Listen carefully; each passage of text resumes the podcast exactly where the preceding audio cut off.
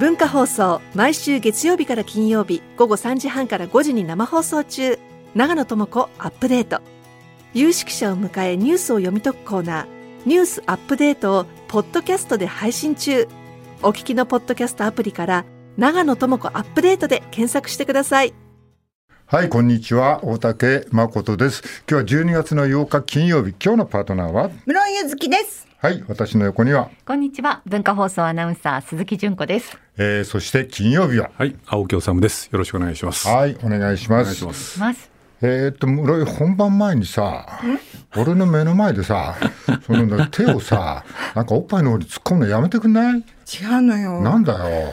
あれさ、なんか源氏パイ食べてたのよ。大好きなのよ、あれ。うんそしたらパイ、パイのかけらがパイに入っちゃったのよ。ほんで、取ろうと、かゆいし。かゆいし、取ろうと思ってぶ、ちょうどブラジャーのとこで引っかかってて。引っかかってていいや、その詳しい説明はいらないんだけど室ね。井室井さんが今日着ている、そのワンピースがちょっと胸元がこう少しこうね、開いてるからそこにパイのパイが、あ違うパイ。のカスが。パイ。に入っちゃった。いや、普通ひ、ひ、膝とかそういうところに落ちるだろう。じゃあ女の子はブラジャーしてるから、ブラジャーのバンドのとこで止まるの。はい。で、ちょうんっとその取ろうと思っていじってるうちにパイが砕けちゃって、いやだけどまあちょっと。さっきこないなまた手入れなくていいで。す よジェンダー的にこういうこと言うのはもう本当今はいけないと思うんですけど、はい。室井の場合別に止まらないで下まで落ちるんじゃないの？何言っちゃってんの、あ、それはでもね、な、なもうやばい、何や、きなんかもう今、些細なことで大変なことになるね、何や？昨日粉薬飲もうと思ったらのどちんこにくっついちゃって、もうすごいのたうち回ったもん家で、ちゃんと丁寧に生きないとやばいね。パイさっきパインがパイに入ったのもさ、すごい気持ち悪かったけど、丁寧にね、もう生きなくちゃいけないですよ。それね、粉薬？何が、何が？粉薬。粉薬でむせた？あでもーうん。なんか最近毎回年年を取ったって話してるような気がするんですけど、はいはい。うん。あのよく逆流性あ逆流性あのなんだっけあの、えっ、と誤嚥性肺炎ってお年寄りになるとはいはいはいはい。そう言ってるじゃないですか。うん。であれって要するに、こう普通に飲めば胃に入るものが、こう多分筋力が弱ってきたりとかして、はい。間違って肺の方に入っちゃったりとかして肺になるわけです僕最近ね、夜中に、こう突然なんかね唾が 肺の方に入って咳が止まらなくなってみたいな。ええ。唾がそっちに入っちゃう。もうダメだね。うん。一二度あってですね、ん。やっぱりだんだんそういう。あれじゃない、掃除機のでシューってやればいいんじゃない？もうそんなでかいの？口の中突っ込めない。君が言ってるのは何言ってんだよ本当に。なんでよ。えそんなことして何の解決にもなりゃしないでしょそんなこと。あの、その、あれ、でも人間の体ってよく機能できてるような、普通食べ物は胃の方に、ね、あの深呼吸、深呼吸すりゃ肺の方に。方に。ね、それで、これな、自律神経な、なんなの？知らないけど。まあ自律神経なんでしょう、ね。勝手にやってることだからね。まあ、だけど年を取ってくると、とかうまうまくいかなくなったりとか、あとパイのカスがパイに入っちゃったりとか、するわけでしょうね。ああそうだね。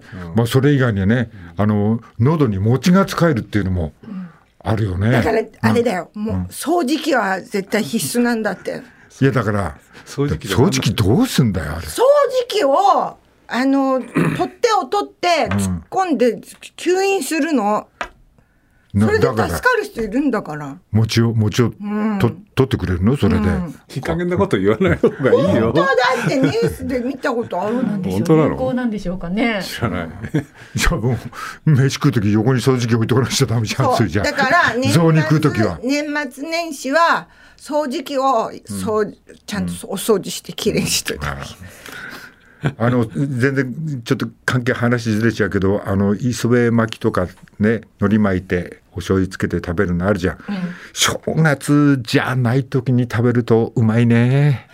正正月はもうなんかちょっと当たり前だけど、そうじゃない時にちょっとした時になんか食べるとある。だから俺んちなんかあれ用意してあるよ。餅餅餅は。真空パックの餅今知らないけど、はい日持ちしますあれ、もんね。そうそう正月じゃない時食べるっていうのは、私もう今年さ、あのつきたて、うん。薄時ねの、あれさ、もうなんだっけ、あのイベントでやってて、なんか3回おかわりしたんだよね。美味しすぎて。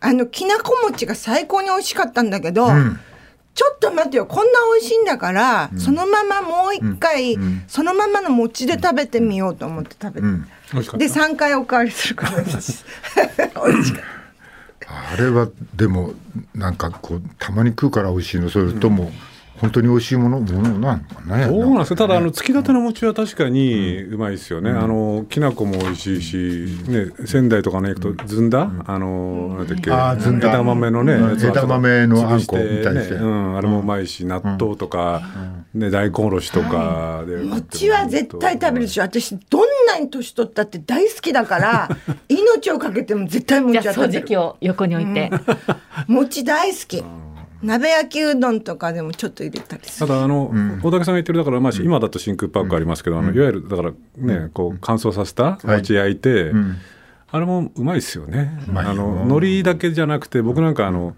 先ほどちょっとチーズ入れたりとかね。あバターで焼いてハムハム入れたりとかね。えそんなことハム？そうそうそう。あのハムチーズ？餅を焼いて、ん。ハム入れたりハムとチーズ入れたり海苔で巻いて、食べると、うまいんですよ、バターで焼いて大根おろし。でもうまいよね、うまい邪道だね。邪道ですね。邪道。邪道だね。邪道なんです。そうですか。今はチーズですか。チーズとかハムとかハム？うん、入れても美味しいです、もうすごいことになってるね。そんなことになってんの？そうそうそうそううまいですよ。せいぜい俺ジャム止まりだけどな。ジャム？ジャム？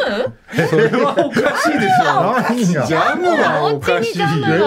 お前なんで鈴木さんまでそこで声上げて、何？そんなやったことある。やったそんな一斉一斉一斉になんか文句言われるようなこと言った俺今。ジャムはジャム。はジャムはやってみたけど、そうじゃあうでもなかっまいじゃないか。た違かっなた違かっただったら砂糖醤油にすればよかった、まあ砂糖醤油は美味しいよね、それそれは知ってますよジ私だって。ャムはいないでしょう。あ俺はハムなんか挟んだやつ見たことない74まで生きてて。やんないな。74回見てないってハムなんか。ハムはやんないな。ハムはやんないな。餅のうまさを邪魔するな。えいやじゃああれですよ、リスナーの方々にじゃあちょっと聞いてみましょうよ。僕絶対ハムはいると思いますよ。でジャムはいない。ジャムはやったことあんの、やったことある美味しいかなと方思って。美味しかった。ジャム。美味しいよという方いたらね。ジャム。メッセージください。そうでもなかった、え俺じ俺ジャム結構やってる人いると思うよ。いやジャムは見たことないですね。ジャムって、餅にジャムだけつけて食べるんですか、そうだよ。ジャムだけつけて食べてみたよ、いないよそんなやつ。あんまし美味しくなかった。いないいない。あれじゃないの？何？気使わしちゃうんじゃないの？リスナーの人に。あのつなんかつがさ、あの美味しいジャム知らないんじゃないの？いやいやいやいや。ジャムってどジャムって大変大変よ今。でもうん。もしですよ、はい。もし餅の件だったらイメージとしては、その本当に美味しいジャムよりは、むしろ、その辺で売ってるちょっとジャンクなジャムの方が合いそうな感じしません、あのね、うまいジャムは、あの、お言葉を返すようだけど、人それぞれ、人それぞれ。まあそうですね。私は、あの、うあの、名前、まあ、あんまり言うわけにいかないけど、ええあの、そんなに高いやつじゃないんですよ。私のはね、600円ぐらいです。あ高いやんなんでだよ。結構だって私何言ってんの、600円高い？このジャムおばさんに聞いてよお前いつからジャムおばさんになったんだよ。お前ジャムおばさんなんてジ。ャムのだ棚とかって新しいの出てるかどうかちゃんとチェックして何や？ジャム、だから俺の600円高いかな。結構だから大きさにもよ。いやいや、大きいよ。待って。大きいよ。このくらいあこのくらいあるよ。なんか。あそれは別にそしたらそんな高くないい普通のジャムはなんかよりかは背丈が背丈が大きい。その大きさは普通、そんな高級でもない。そうだろ、でそれでもうそのなんかあのいちごがボコッボコって入ってんだよそのジ普通にあるよ今。もうあれだよ 今リスナーの人がさ大竹さんのファンがさ「えーん」って食べたことないけど大竹さんを傷つけちゃいけないって「ジャムつけてますよ 普通」とかっていうの。送らなきゃなんでしょうね。気使わしてる。お前何嘘のメールが送られてくると思ってんのそんなの、バカ言ってんじゃない。大竹さんのお宅では、そのご家族も、その、お餅にジャムを乗せて食べる。違います。そんなことは言ってません。うちはもうお正月はお雑煮です。そうですよね。お雑煮ですもういやあのもうそんなもう食べないもんみんな何個も。昔俺たちの時ともち時代違って何個も食べない,、食べないですよね。うちの息子20個食べる。あそうそう。お前んちの息子バカだから。いや昔は昔は食ってたよ。食いましたね、ん。あのお雑煮もおかわりしてね。もうすごかったよ。食べてましたよね。何回もだ焼いて、けどでもお雑煮もいろいろあるじゃないですか、地方によって、はい。その、うん。焼いて入れるのもあれば、もうそのまま煮ちゃうやつもあれば、はいはい。それから丸の餅もあれば、四角い餅もあれば、はい。いろいろ。大体ねあの東京は焼いて四角焼いて四角い餅を焼いてもう東京はもうほとんどそうやってます。であれ もう早速き届きましたよ。はい何が？X で、はい。えー長野さんは、うん。今聞いた中ではジャムが一番奇抜ですと。はい あハムはハムはハムえっ、とニッキーシナモンさん、えーハムチーズの餅食べます。食べますよね。ほら、何がダチュラさんも餅とハムはうまい、ジャムは知らん。ほらほら。あでもゆうたんさんはジャムもハムも餅に乗っけません。え？まあ乗っけない。です両方乗っけません。少ねえなジャム派なんだ一人もいれないじゃないですかジャムで派俺の土の子さんは、うん。あったかい牛乳にうん。いちごジャムを入れて、うん。焼いた餅を入れるとうまいぞってまた新たなレシピがいやいやいや。あったかい牛乳といちごジ結構味ごめん何食に対しておかしい。よコンサバなのよねあったかい牛乳にジャム入れて餅突っ込む？はい。焼いた餅を入れると、それはもう根本的に根本的に間違ってる。昔子供の頃にあの多分いちごが今みたいに本当に大きくって甘くなかったからだと思うんですけど、うん。牛乳にいちご潰して牛乳入れて食べたりとか、はい。あそれはあります。してましたよね。それはしましたよ。しましたよね、あ病気の時ね。病気の時にね、はい。らそういう味になるんでしょうね、きっとね、ああ多分ねそうなんだろうね、餅はあれだよ俺若い頃銀座でさラーメン屋の出前餅やってる頃に冬になるとね銀座のねなんか街に焼き焼いた餅が出てくるわけよ屋台で。もう本当戦戦後間もない頃ですね違う言ってた。戦後じゃあで君銀座の女だろ？よく食べた。そうだろ？うん。嘘。何が？銀座にそんな店があったんですか？ある。じゃあある。って屋台屋台屋台。磯辺巻き屋が磯辺巻きの屋本台屋台が出るんだよ、へうん。それをなんかあのそんな親父たちが、あのクラブ行く時に手土産代わりに買ってったり、あそうなんですか。する。でそれは結構ちゃんと高級っぽい感じのやつ？いや高級かと言って当時で1個でたよ2300円1個したよ、うん。まあ、いやだから高いんだよ。高いですね、うん。でもその横あのねこっちは出前口だからあのラーメンのあれおかもち持って歩くわけよ。あと香ばしいんだ、うん匂いがね。そのもう醤油と、うん。そう醤油となんか海苔の香りがね、ああ。なるほど。あでもうまそうですね、そうなんだよ。だから、はい今今もあるんですかね、今は分かんない、まあ、横であるでついでにあるかちょっと硬くなった大福なんかもな。焼いてそこで多分大福も焼いてたと思うんだよ。うまそうですね。うん美味しそうでしょ？大福も焼いて食ったらうまいでしょうね、だから大福なんて、もうあれは餅にあんこでしょ、元は、餅にジャムのどこがいけないんだよ。餅にあんこと餅にあんこはあんこはつけない。あんこはあんこあんこつけますよね。餅にあんこってあるんじゃないですか。あんこの餅って言うじゃないだ。からさっきのつきたての餅にうん。あそうそうそう。あんこをまぶして食べたりとかしますよね、まああれにあんまりジャムはまぶさないけど。もうあんまり言い張るのもやめようと思いまあますけど、ね。確かにだけどあのなんだっけ僕食べないですけど、おまんじゅうっていうの？なんか大福みたいなやつにあんこが入っていちごがボコッと一個入ってるのとかあるじゃない？いちご大福。まあ、そう考えると、ねありなのかなっていうそうでしょ？ん気もしてきますけどね。私はやっぱりなんか普通の大福は豆大福があのね塩味が強いやつが好きなのまあね、まあ秋田の子だからね。もうね、塩食わせて塩塩食わせる時はも文句ないないからこいこのこの女の人は。もう年末の餅ももう買ってきた。去年遭難しかけたから山まで買いに行って。あ山古島でね。そんなこと言ってたね去年ね。はい。ああ、えーでも、ん。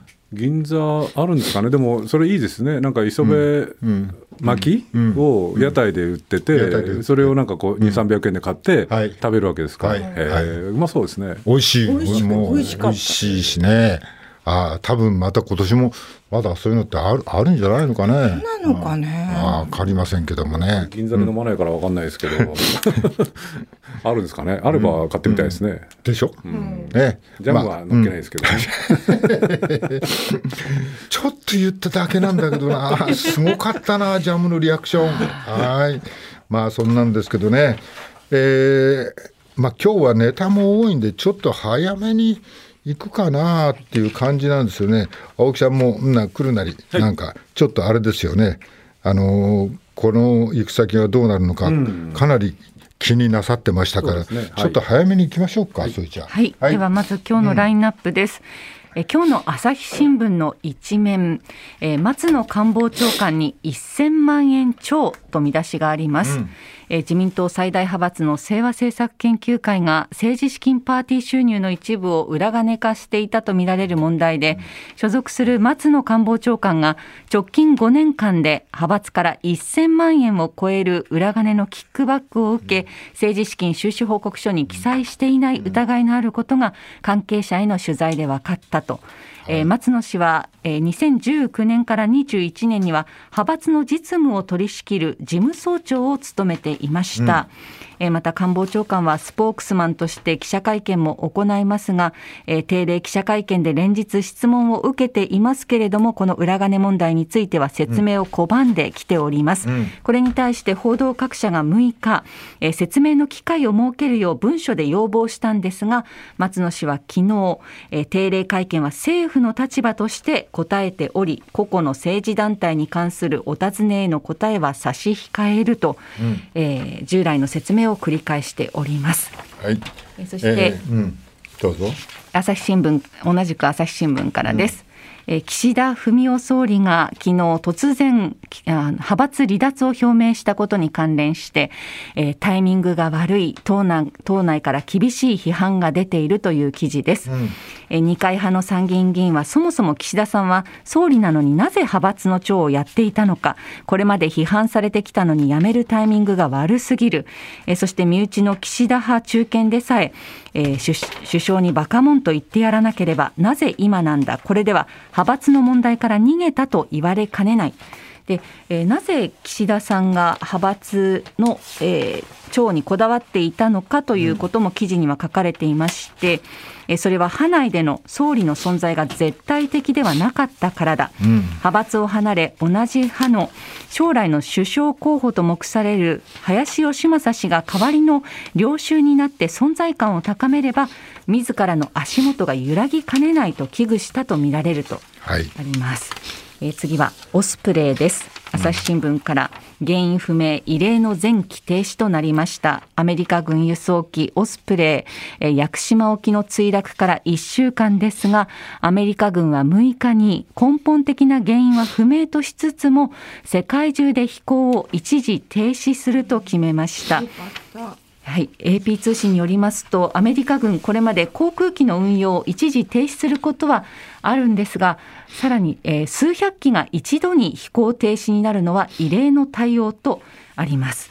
えそして、え防衛省防衛大臣が、えー木原防衛大臣がアメリカ軍の停止措置を最初に確認したのが国会審議に出席中の昨日の午前中でした。アメリカ軍のホームページ上で発表があったという連絡を事務方から受けたということで、えー防衛大臣はホームページで確認野党側からは防衛大臣がこういう重大な情報をキャッチするタイミングが一般の方と同じとは驚きだとの声が漏れたということです。うん。オスプレイに関連してはもう一つ毎日新聞から、えー国際安全保障に詳しい山口昇さんという国際大学の教授のコメントが出ております。世界の安保に影響。すべてのオスプレイの飛行を停止したということは機体そのものの根本的な部分に何らかの欠陥がある可能性が高いと。でオスプレイの飛行停止はアメリカ軍の緊急展開能力を大きく損なうオスプレイというのはヘリコプターに比べて速度が格段に速くて航空航続距離も長いために燃料交換の手間も少ないんだそうです。だからこそ戦闘地域などに急行することが可能。えこういったオスプレイを、え全面的に禁止するということ、停止するということは、日本の安全保障についても懸念が強まることになる。アメリカとしてはこうした影響を踏まえても、無視できないリスクがあるとして、全種類の飛行停止を判断した可能性が高いと。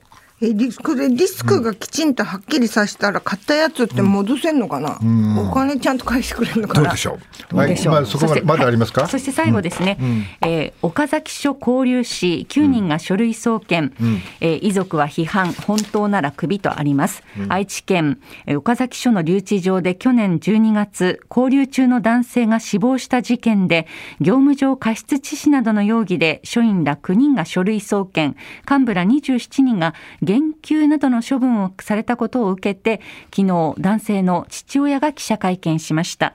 処分は甘いと思う本当ならクビになると批判しました、え留置担当者らは男性に身体を拘束する介護を、えー144時間4時間使用して持病の薬を与えなかったり食事を拒絶していたのに医療措置を講じなかったりしたということなんですね、はい。こういったラインナップになっております、はい、最初に戻りましょう。えーっと、さっきの松野官房長官1000万円超という記事が。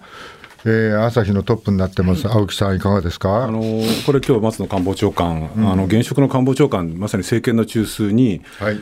ついにこのパーティー券のこの還流問題っていうのがこう直撃をしてきたっていうことなんですけど、はいまあこうさらっと言っておくと、他の名前も明日以降続々と、まあ今日以降ですか、続々と出てくるだろう、う。出てきますね。何人。くらいわからないです、でも10人以上って言われてますけれど、これ、まあ整理すると、この、まあ、ご存知の方多いと思うんですけれども、要するにパーティーで集めたお金を、その各議員、まあ、その議員のベテランなのか、大臣経験者とかによって、それぞれノルマがあるらしいんですけれども、そのノルマ分を超えた分に関しては、派閥に1回入れたのを、キックバックして完了させてると、でそのこうノルマ分については派閥の政治資金収支報告書に載ってるんだけれども、キックバックについては派閥にも載ってない、それから完了された議員個人についても載っていないっていうことらしいんですね、そうなってくると当然ながら、政治資金収支報告書不記載、えー規正法違反になってきますよね。でそれがえー松野官房長官の場合、今日朝日の記事によれば1000万円超っていうことですから、えーもう当然違法行為。で、しかもその1000万円何に使ったのかっていうことになってきますよね。なので、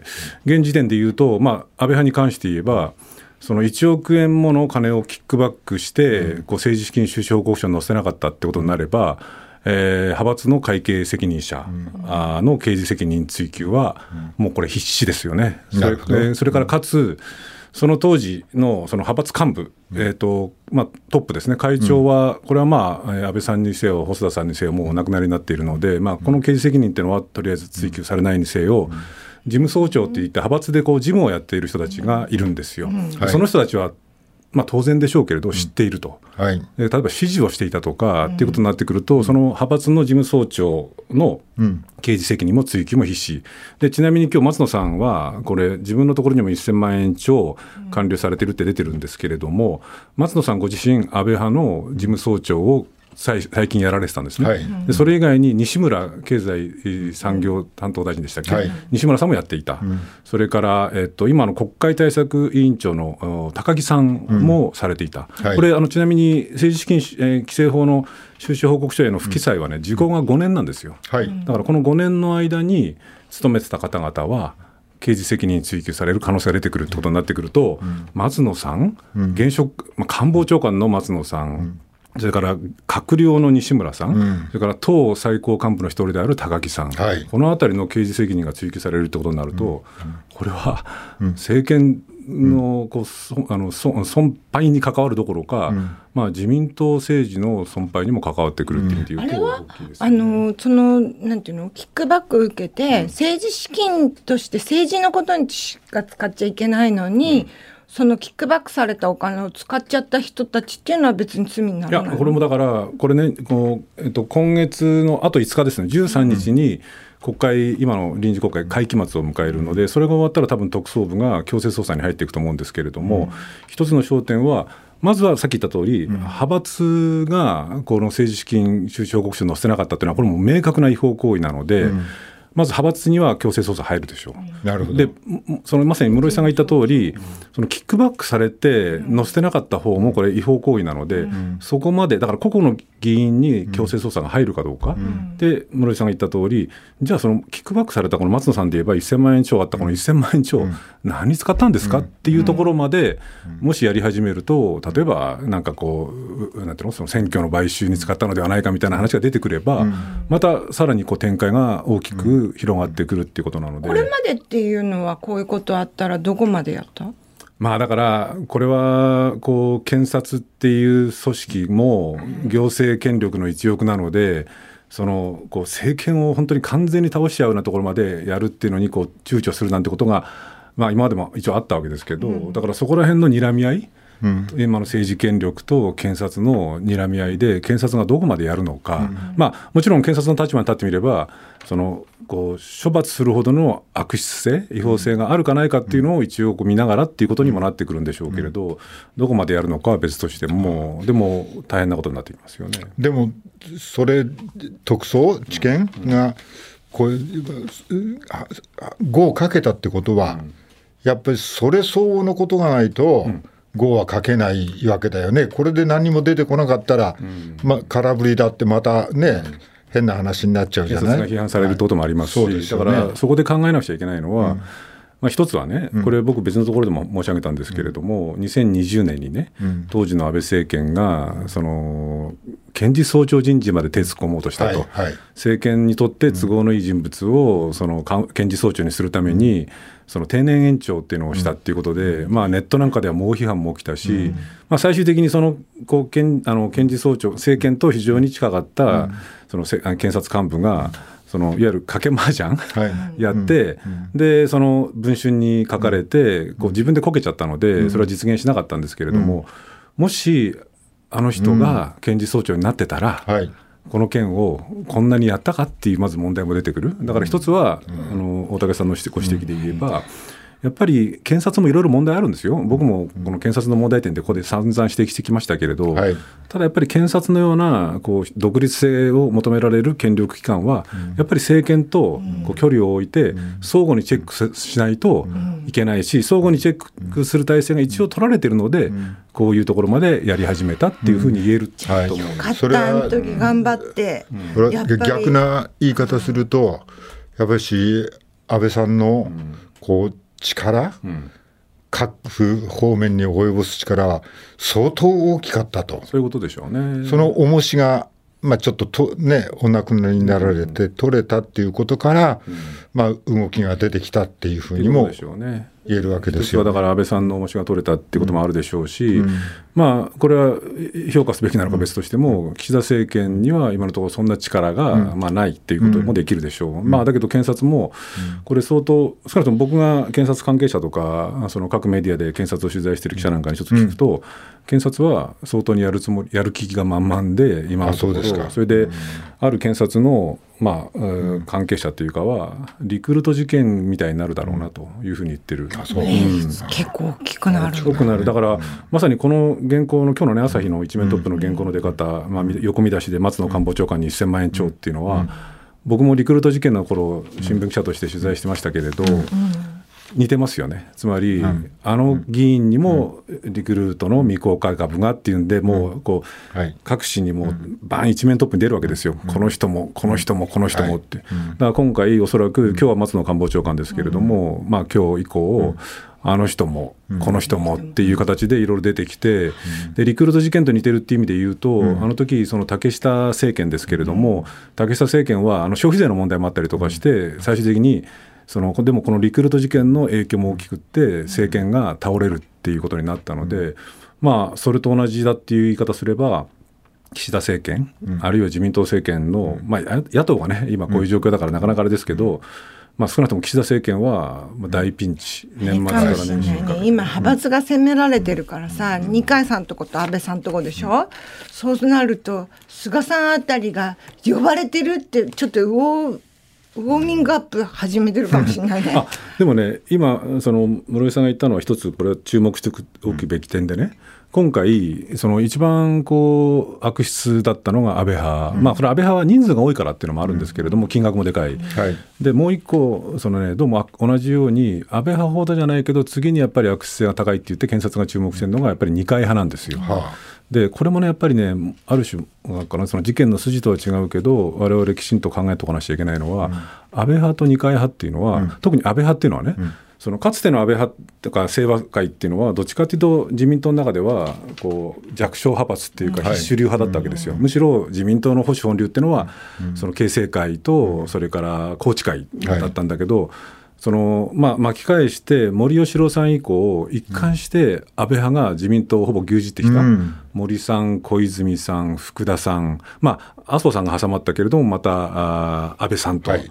ずーっと一貫して安倍派っていうのがこの10年15年20年、権力の中枢を握り続けてきた、で安倍政権に関して言えば二階さんがずっと官房長官として、こう党のこう実権を握り続けた、つまり安倍長期政権下で一番権力を握っていた安倍派と二階派が今回こういう形でなるほど。こう歪みが出てるっていうのはやっぱり僕が今更言うまでもないんだけど権力は腐敗すると、やっぱり絶対的な権力は絶対腐敗するっていうことの一つの象徴、まあ、だからおごった権力の歪みがこういうところにこう集約されてるって見るべきなんだろうなという気はしますよね。えー、と松野さんのさ、こう言い訳というか答弁なんだけどさ、まあ、それずっとこう何十回も政府の立場としてお答えを差し控えるべきだと認識していると、これもどんなこと言われてもここまでと。まあだから、それは政府の立場として、それを政府の立場じゃなくて、ね、あのあああなたの、なんていうかな、派閥、は個人、その立場でこれはどうなんだっていうことを、一回も答えてないと。やばいんだよ。うん。でそれをね、あの、まあ、あの新聞記者の追及は言ったけど、今回だけは、もう何十回にもやって、質問書も提出して、じゃあどうするんですか？と、別のところで、そその個人、自分のことに関しては、やってくださいよって言ってるっていう状況の中で、今度は、今、どういう言い訳が始まったかっていうと、あの検察が、あの捜査の対象になっているので、えーお答えできません。もう思った通りの 答え方、こう言うだろうなと思ってたら、思った通りの答え方をして、まあ、まあ、このお金は多分、あの記載すればいいだけの話だからね、だ記載してないってことは、記載したく、まあ、これ番組で言ったけど、記載したくないと、記載したくない何かに使うお金っていうふうに解釈できますよね。だって、まあ、一部の報道によると、そのこのキックバックされる時っていうのは、あのキャッシュらしいですからね。あ、そうですか。要。するにだから銀行だと、その当然銀行の口座に出入金の記録が残っちゃうじゃない。足がついちゃうから、キャッシュだっていうことを考えれば、大竹さんおっしゃる通り、はい。その表に出したくないかな、はい。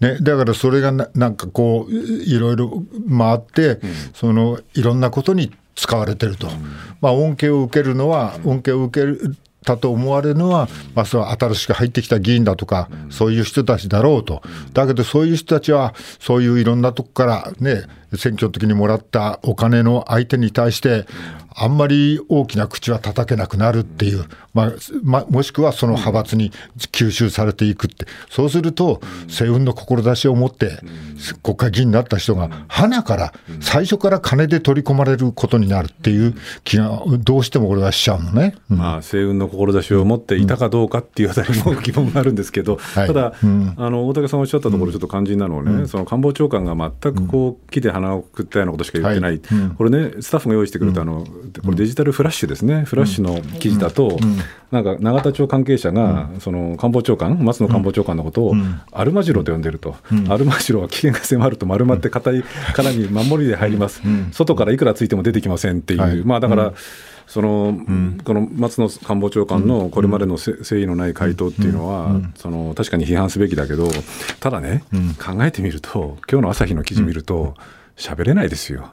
だって自分が1000万円キックバックされてもうるんだ弁護士にそれ以外はこ答えんなって言われてるよ。いや。ただね、俺、国会の中継見てて思うのはね、いや、本当にすごいなと。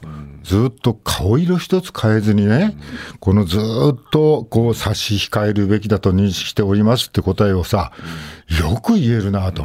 まあ、野党はね、あの、もう、職番で、どうなんですかってもう声、あらわに言ってるわけよ。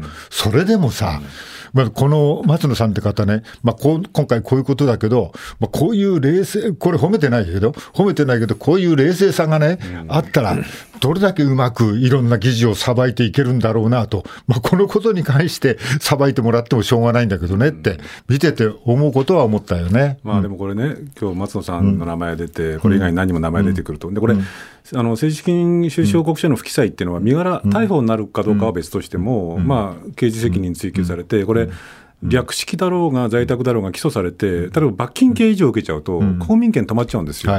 なので、これだけ政権中枢の人たちのそういうこう刑事責任が追及されて、そのなんていうのかってことになってくると、まあ、あのこう本当に繰り返しになりますけれども、うん、自民党は、あるいはこう岸田政権は、年末から年始にかけて、多分本当にこう崖っぷちに立たされることになるだろうなということですね。なるほど、さあ、今日も始めましょう。